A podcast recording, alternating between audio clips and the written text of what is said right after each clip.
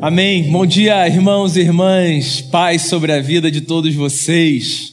Espero que vocês estejam bem, espero que vocês estejam com saúde e quero desejar que a graça de Cristo Jesus, o nosso Senhor, seja abundante sobre a vida de todos vocês, das famílias de vocês. Deixa eu chamar você para o texto. Hoje eu quero dar um salto do Antigo Testamento para o Novo e eu quero ler Atos dos Apóstolos, capítulo de número 15, do verso 36 a partir do verso 41. Então vamos lá.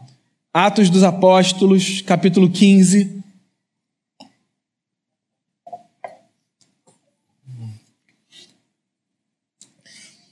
a partir do verso 36. Diz assim o texto: Algum tempo depois, Paulo disse a Barnabé: Voltemos para visitar os irmãos em todas as cidades onde pregamos a palavra do Senhor, para ver como estão indo. Barnabé queria levar João, também chamado Marcos, mas Paulo não achava prudente levá-lo pois ele, abandonando-os na Panfilha, não permanecera com eles no trabalho. Tiveram um desentendimento tão sério que se separaram. Barnabé, levando consigo Marcos, navegou para Chipre, mas Paulo escolheu Silas e partiu, encomendado pelos irmãos à graça do Senhor. Passou então pela Síria e pela Cilícia, fortalecendo as igrejas. Essa é a palavra do Senhor e essa é a quinta conversa da nossa série Fé em Meio ao Caos. Só para recapitular, a gente já conversou sobre José do Egito, lá no livro de Gênesis. A gente já conversou sobre Gideão, juiz em Israel, numa época em que aquela nação não tinha reis que governassem sobre si. A gente já conversou sobre Jefté, também no livro dos Juízes. A gente conversou semana passada sobre Débora, uma profetisa que ficava debaixo de uma árvore, com toda a sua sabedoria, abençoando pessoas e julgando as causas daqueles e daquelas que a ela vinham, para que tivessem os seus dilemas orientados. E hoje eu quero fechar essa série olhando para uma história interessante no Novo Testamento numa das viagens do apóstolo Paulo, que também fala sobre um exercício maduro de fé no meio de um cenário que talvez eu não chame de caos, com a mesma força que os cenários das últimas quatro conversas é, tinha, mas que também pode ser um cenário de conflito, de adversidade. Caos aqui na nossa série talvez represente com mais propriedade qualquer cena de adversidade, de luta, de conflito. Então, não necessariamente um cenário é, caótico, um cenário temível e terrível. Caos pode representar aqui também cenas adversas, cenas de dificuldade, situações embaraçosas que pedem da gente um discernimento um pouco mais profundo, um pouco mais sensível de qual é a vontade de Deus para a nossa vida. Só para contextualizar você, caso você esteja aqui com a gente, mas não esteja muito familiarizado com os textos das Escrituras, com as narrativas das Escrituras.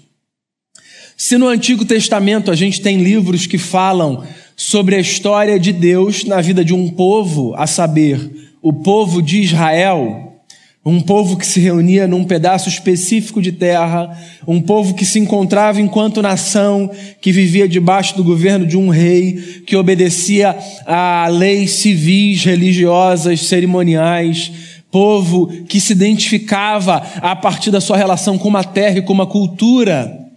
No Novo Testamento, a gente tem registros do que Deus faz a partir de uma comunidade plural, que não existe mais enquanto uma nação, que não se relaciona mais com um pedaço de terra, que não está apenas debaixo do governo de um rei, que não obedece às mesmas normas e leis civis, uma comunidade chamada de igreja.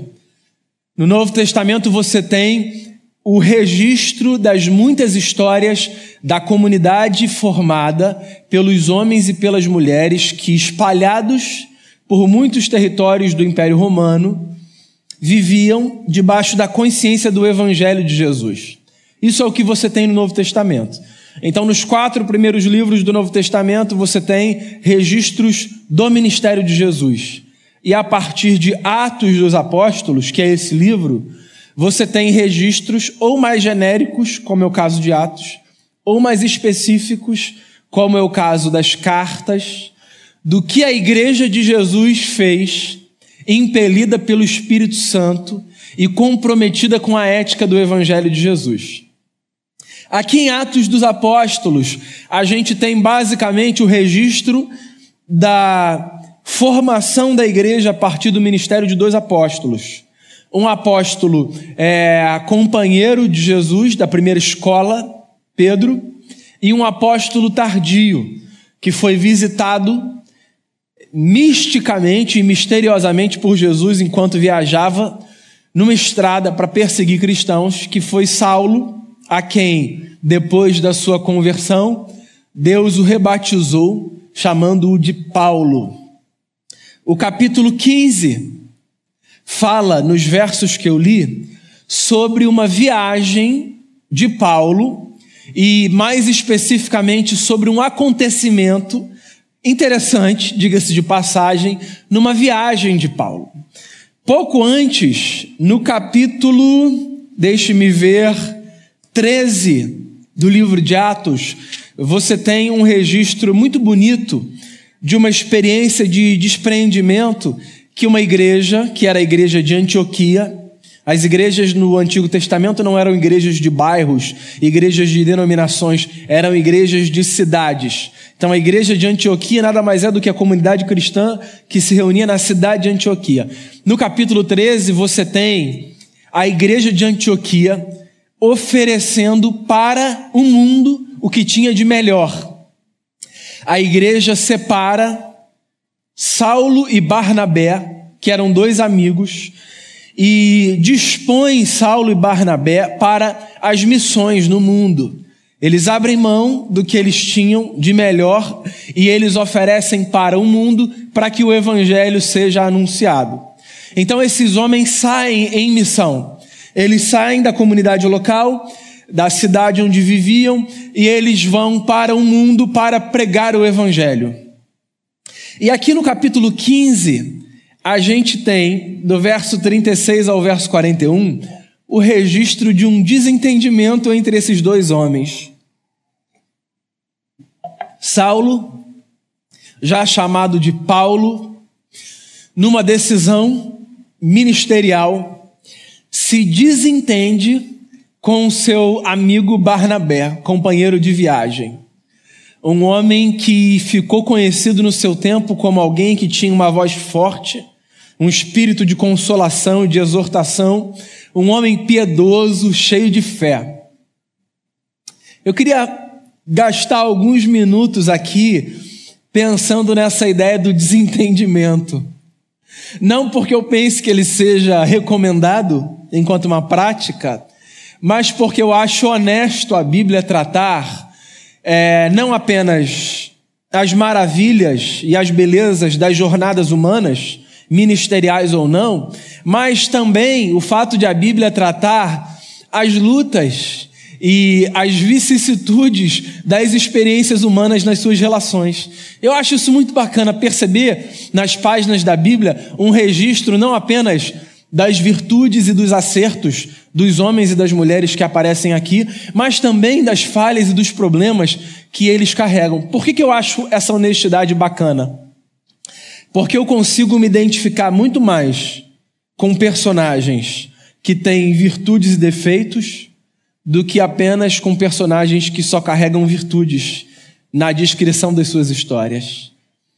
Eu tenho uma capacidade muito maior de me identificar, de construir pontes entre a minha vida e a vida de figuras bíblicas que são narradas a partir das suas fragilidades e das suas experiências é, difíceis do que com aquelas personagens que, quando são narradas, só são narradas nas suas experiências de perfeição, de beleza, do que faziam de melhor e dos seus acertos. Eu não sei se isso funciona com você também dessa maneira. A gente tem aqui o registro de que dois homens que eram amigos e que eram companheiros se desentendem. Porque a vida é assim. A vida é feita de entendimento e de desentendimento. Na vida, nós experimentamos harmonia e nós experimentamos desarmonia. E ambas as experiências, as experiências harmônicas e as experiências desarmônicas, são experiências com possibilidades profundas de insights, de lições, de aprendizado, de reflexões, de autoavaliações. É muito comum as pessoas olharem para os seus acertos e focarem nos seus acertos, pensando: bem, se isso deu certo, deixa eu registrar, deixa eu avaliar, deixa eu dissecar, para eu ver se eu consigo reproduzir essas experiências no curso da minha vida. Mas a verdade, irmãos e irmãs, é que assim como nós precisamos olhar para os acertos, para que eles sejam dissecados, avaliados, estudados, é muito importante também que nós olhemos para os nossos desacertos, para os nossos erros, para as nossas experiências que não estão entre as experiências que nós narramos como como as medalhas da vida que nós apresentamos para as pessoas, como os momentos gloriosos. Não para que nós fiquemos remoendo essas experiências, nos torturando, lamentando, nos vitimizando, acusando terceiros, mas para que nós tiremos aprendizados de momentos dessa ordem, dessa natureza. Porque a verdade é que na vida, seja em relação de trabalho sua, seja em relação familiar sua, seja nas suas relações de amizade, seja nas suas relações de qualquer espécie na vida, Todos experimentamos momentos de desentendimento. De modo que eu penso que uma pergunta que nós precisamos fazer em face dos desentendimentos da vida é: o que a gente faz nessa hora? Quando você vive uma experiência de conflito com alguém, um conflito no seu casamento, um conflito na relação com os seus filhos, um conflito numa amizade, um conflito no trabalho, um conflito de qualquer natureza, em qualquer lugar. O que, que você pode fazer? Que lição você pode tirar? Que exercício de sabedoria você pode rogar a Deus para ter e fazer, de modo que essa experiência seja uma experiência proveitosa para você? Eu tenho insistido nessa tese, não apenas nessa série, mas vez ou outra nas minhas falas. A fé cristã, ela é uma fé de ética e de sabedoria, mais do que de mágica e de magia ou qualquer outra palavra que você queira encontrar aí. A fé cristã é uma experiência de discernirmos eticamente qual é o melhor caminho a seguir com a consciência do Evangelho de Jesus e de buscarmos para as decisões da vida não respostas prontas nos oráculos que nós julgamos existirem, mas buscarmos sabedoria para discernirmos as melhores ações e reações em face dos momentos diversos da vida. E a pergunta que cabe diante de momentos de desentendimento e de conflito é: o que, que eu faço? Então eu queria sinalizar aqui, por exemplo, alguns caminhos que, na minha análise, são caminhos muito comuns da experiência humana. Não necessariamente caminhos que nós percorremos sempre, mas caminhos que, de maneira geral, o ser humano insiste em percorrer. Um caminho muito comum na hora do desentendimento e nos cenários de desentendimento é o caminho que eu queria chamar aqui de o caminho da bateção de cabeça. É muito comum, num momento de, de desentendimento, nós nos percebermos gastando muita energia e passando muito tempo batendo cabeça com aqueles e aquelas com os quais nós nos desentendemos. E essa bateção de cabeça, ela pode acontecer por N fatores. ela pode acontecer por uma sensação que a gente tem de que a gente precisa insistir numa tecla porque a gente está certo na leitura que a gente faz. Então, muitas vezes, a convicção de que num cenário plural, com muitas opiniões e muitas vozes, você está no lugar que você julga ser o lugar adequado na sua consciência, você insiste, você bate cabeça. Ela pode acontecer por orgulho, sim.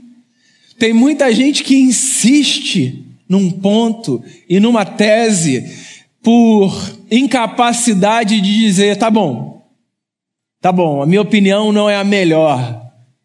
Existe outra ideia que faz mais sentido do que a minha. Você sabe que esse exercício, irmãos e irmãs, é um exercício é, profundamente necessário para o amadurecimento, não apenas na fé, mas na vida.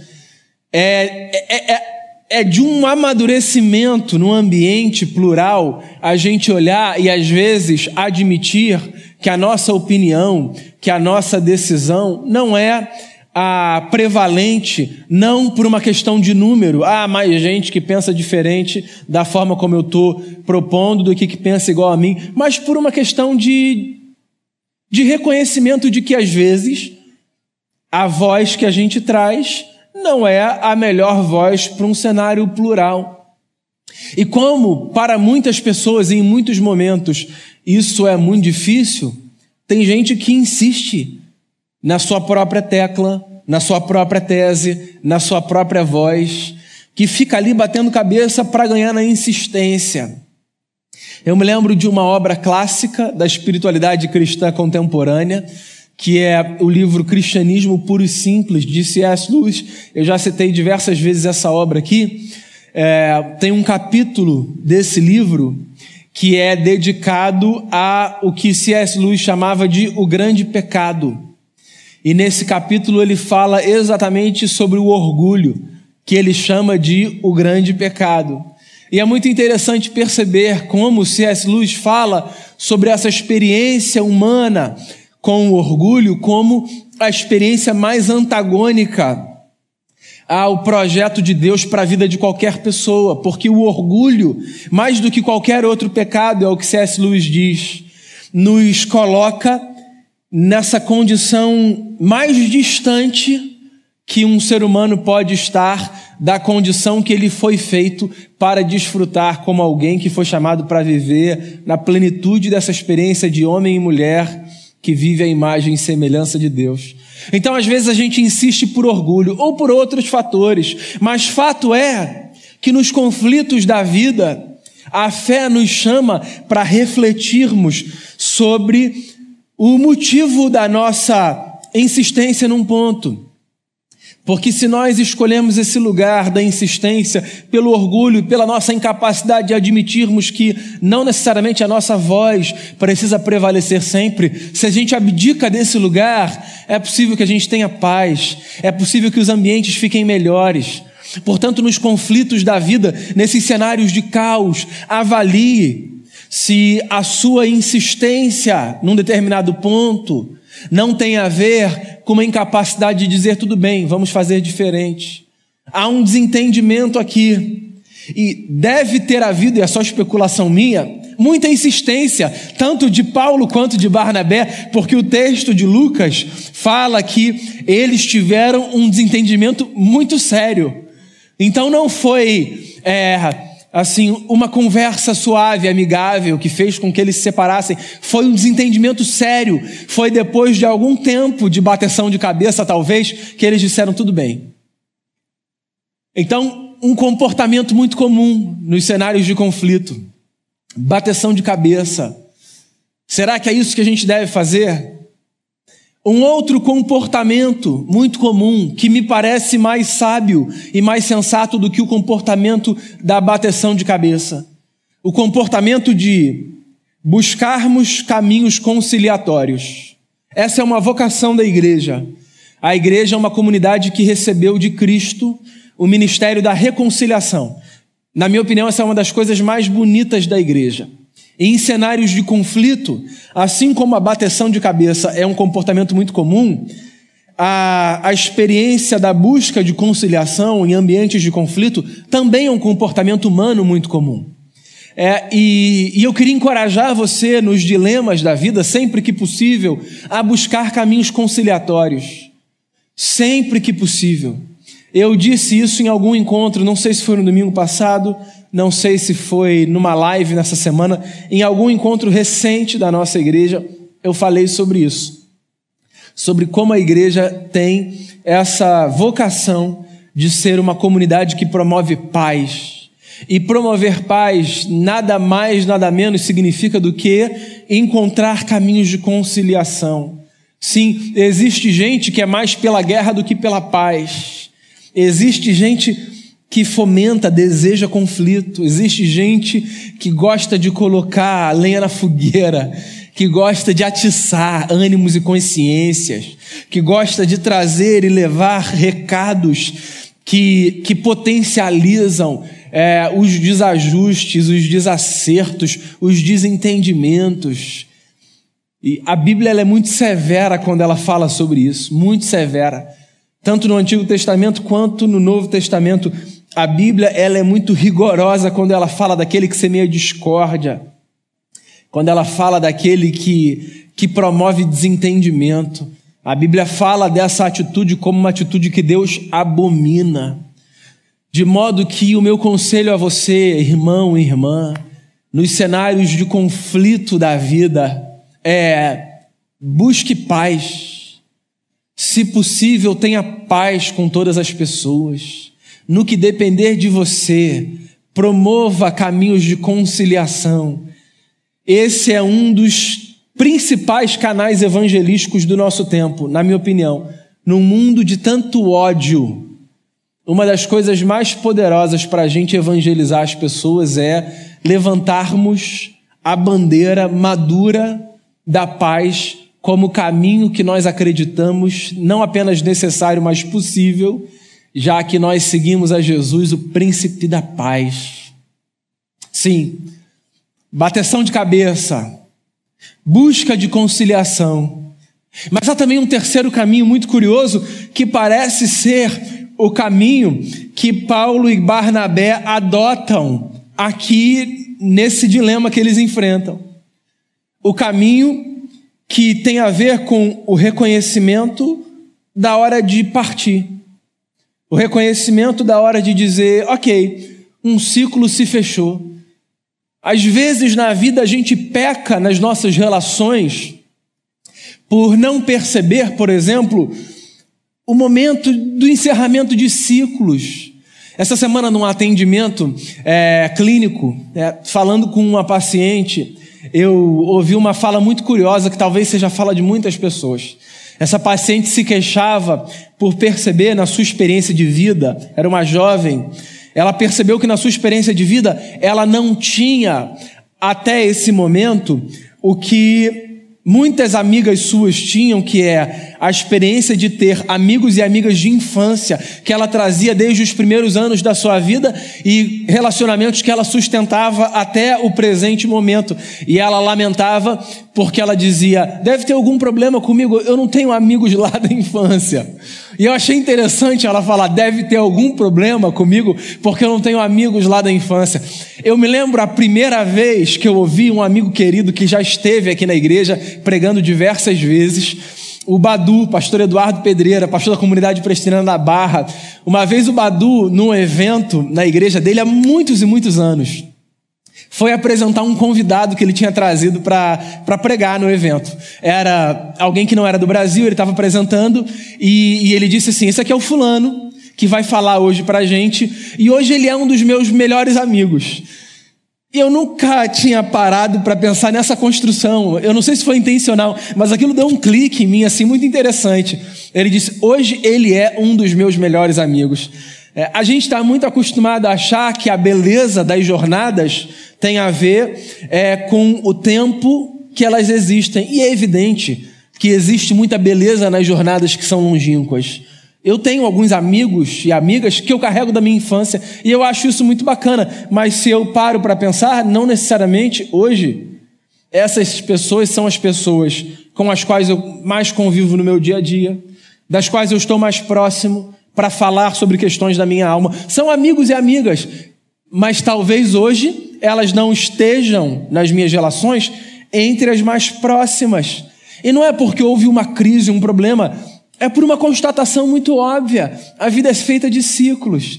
E eu me lembro de dizer para essa paciente essa semana, mas por que você acha que você tem algum problema? A vida é assim. Às vezes a gente se aproxima de pessoas, às vezes a gente se afasta de pessoas, não por problemas, mas porque às vezes a vida ela toma rumos diferentes. O trabalho nos distancia de pessoas, os interesses nos distanciam de pessoas, conflitos às vezes nos distanciam de pessoas. Mas a consciência de que às vezes na vida a gente precisa fazer assim, sabe, seguir esse momento do afastamento, ela não é problemática, ela não é indicadora de um dilema, ela é só do curso da vida. Eu me lembro de um salmo lindo em que o salmista diz assim: O Eterno guardará a sua chegada e a sua saída, desde agora e para todo sempre. Se não me falha a memória, é o Salmo 121. Deus guarda a sua entrada e a sua saída, desde agora e para sempre. Na vida, meus amigos, nós estamos sempre entrando e saindo de lugares, de ciclos, de processos, de relações. E esse texto é um texto que me faz pensar nisso. E é interessante perceber, essa no caso aqui, foi a escolha de Paulo e de Barnabé. Né?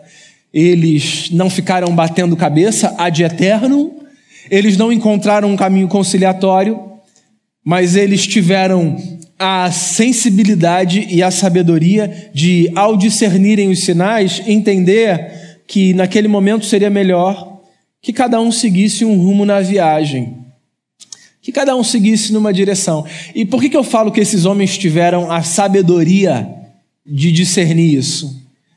por uma razão muito simples e que eu acho muito bonita. Eles não abandonaram a missão, eles só seguiram cada um um rumo. Eles não disseram, ah, quer saber? Jogar tudo para o alto.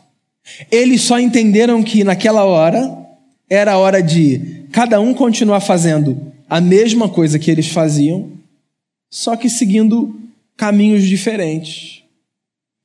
E eu olho para esse texto, e eu olho para essa experiência, e eu olho para as nossas cenas de vida, que são cenas de entendimento, mas também são cenas de desentendimento, e eu fico me perguntando: será que na vida a gente tem, no micromundo das nossas relações, a sabedoria de discernir momentos, episódios, decisões, experiências?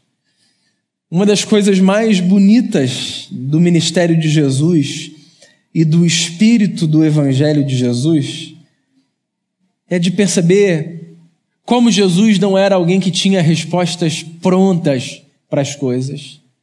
Ele simplesmente discernia situações, sinais, momentos e ensinava os seus discípulos e suas discípulas a fazerem exatamente a mesma coisa. Porque se tem algo que a vida pede de mim e de você, é a tranquilidade para nós discernirmos sempre, em cada momento da vida, o que é melhor, o que é mais prudente, o que é mais sábio. A você que vive como eu, com fé, no meio de muitos cenários que podem ser chamados de cenários de caos. A você que, como eu, vive na vida momentos maravilhosos, mas momentos de angústia. Com essa história de Paulo e Barnabé, eu queria despertar na sua consciência e no seu coração, nessa manhã, a importância de você discernir. É possível que na vida você às vezes esteja batendo cabeça, não por uma questão de convicção, mas por uma questão de orgulho. Irmão, irmã, abra mão do orgulho. O orgulho nos distancia daquilo que de melhor Deus tem para a nossa vida. É possível que você esteja na busca de caminhos conciliatórios. Faça isso. Busque conciliação. Busque. Se possível, no que depender de você, diz o apóstolo Paulo, tenha paz com todas as pessoas. Seja um agente de conciliação neste mundo. Agora é possível que você, como essa paciente minha, viva angústias por se esquecer que na vida as nossas experiências, muitas delas são cíclicas. E se você tiver na consciência de que de que ciclos precisam ser ajustados, faça isso sem perder o seu compromisso e a sua consciência com a sua missão, sem perder a responsabilidade que você tem de fazer valer, onde quer que você esteja, seja qual for o lugar da sua existência, os valores do Evangelho que você resolveu abraçar e guardar no coração.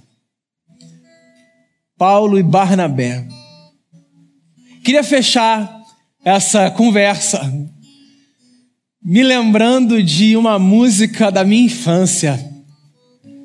Pois é, essa é a prerrogativa que eu tenho. Um, um, combinado, um tratado com os meus irmãos do louvor. As músicas do louvor ficam por conta deles, a música pós-mensagem é minha. E eu nasci na igreja, né? E eu me lembro das músicas da minha infância. Algumas músicas são muito temáticas, muito temáticas, de modo que cantá-las aleatoriamente, assim, elas ficam muito soltas. Eu me lembro quando eu era criança na igreja e eu ouvia uma música de Guilherme Kerr, que já esteve aqui com a gente, que fala sobre esse homem chamado Barnabé, natural de Chipre também chamado de José das Consolações, homem bom, piedoso, cheio de temor e fé, homem de Deus. Se você já tem um tempinho de estrada na igreja, você vai se lembrar dessa canção. E eu queria que a gente cantasse, bem, primeiro que eu tô com saudade dessa música, mas também para a gente se lembrar a inspiração de homens e mulheres que não eram perfeitos, como eu disse no começo da fala, mas que têm histórias bonitas, amigos gente que seguiu na jornada como aliados na missão e que, e que viveu para fazer com que o evangelho fosse anunciado. Ouça essa canção, mate a saudade, ou conheça uma música bonita regional que vai abençoar o seu coração. Depois você vai ouvir o Heavy Damião fazendo uma oração e trazendo mais uma palavra para o seu coração.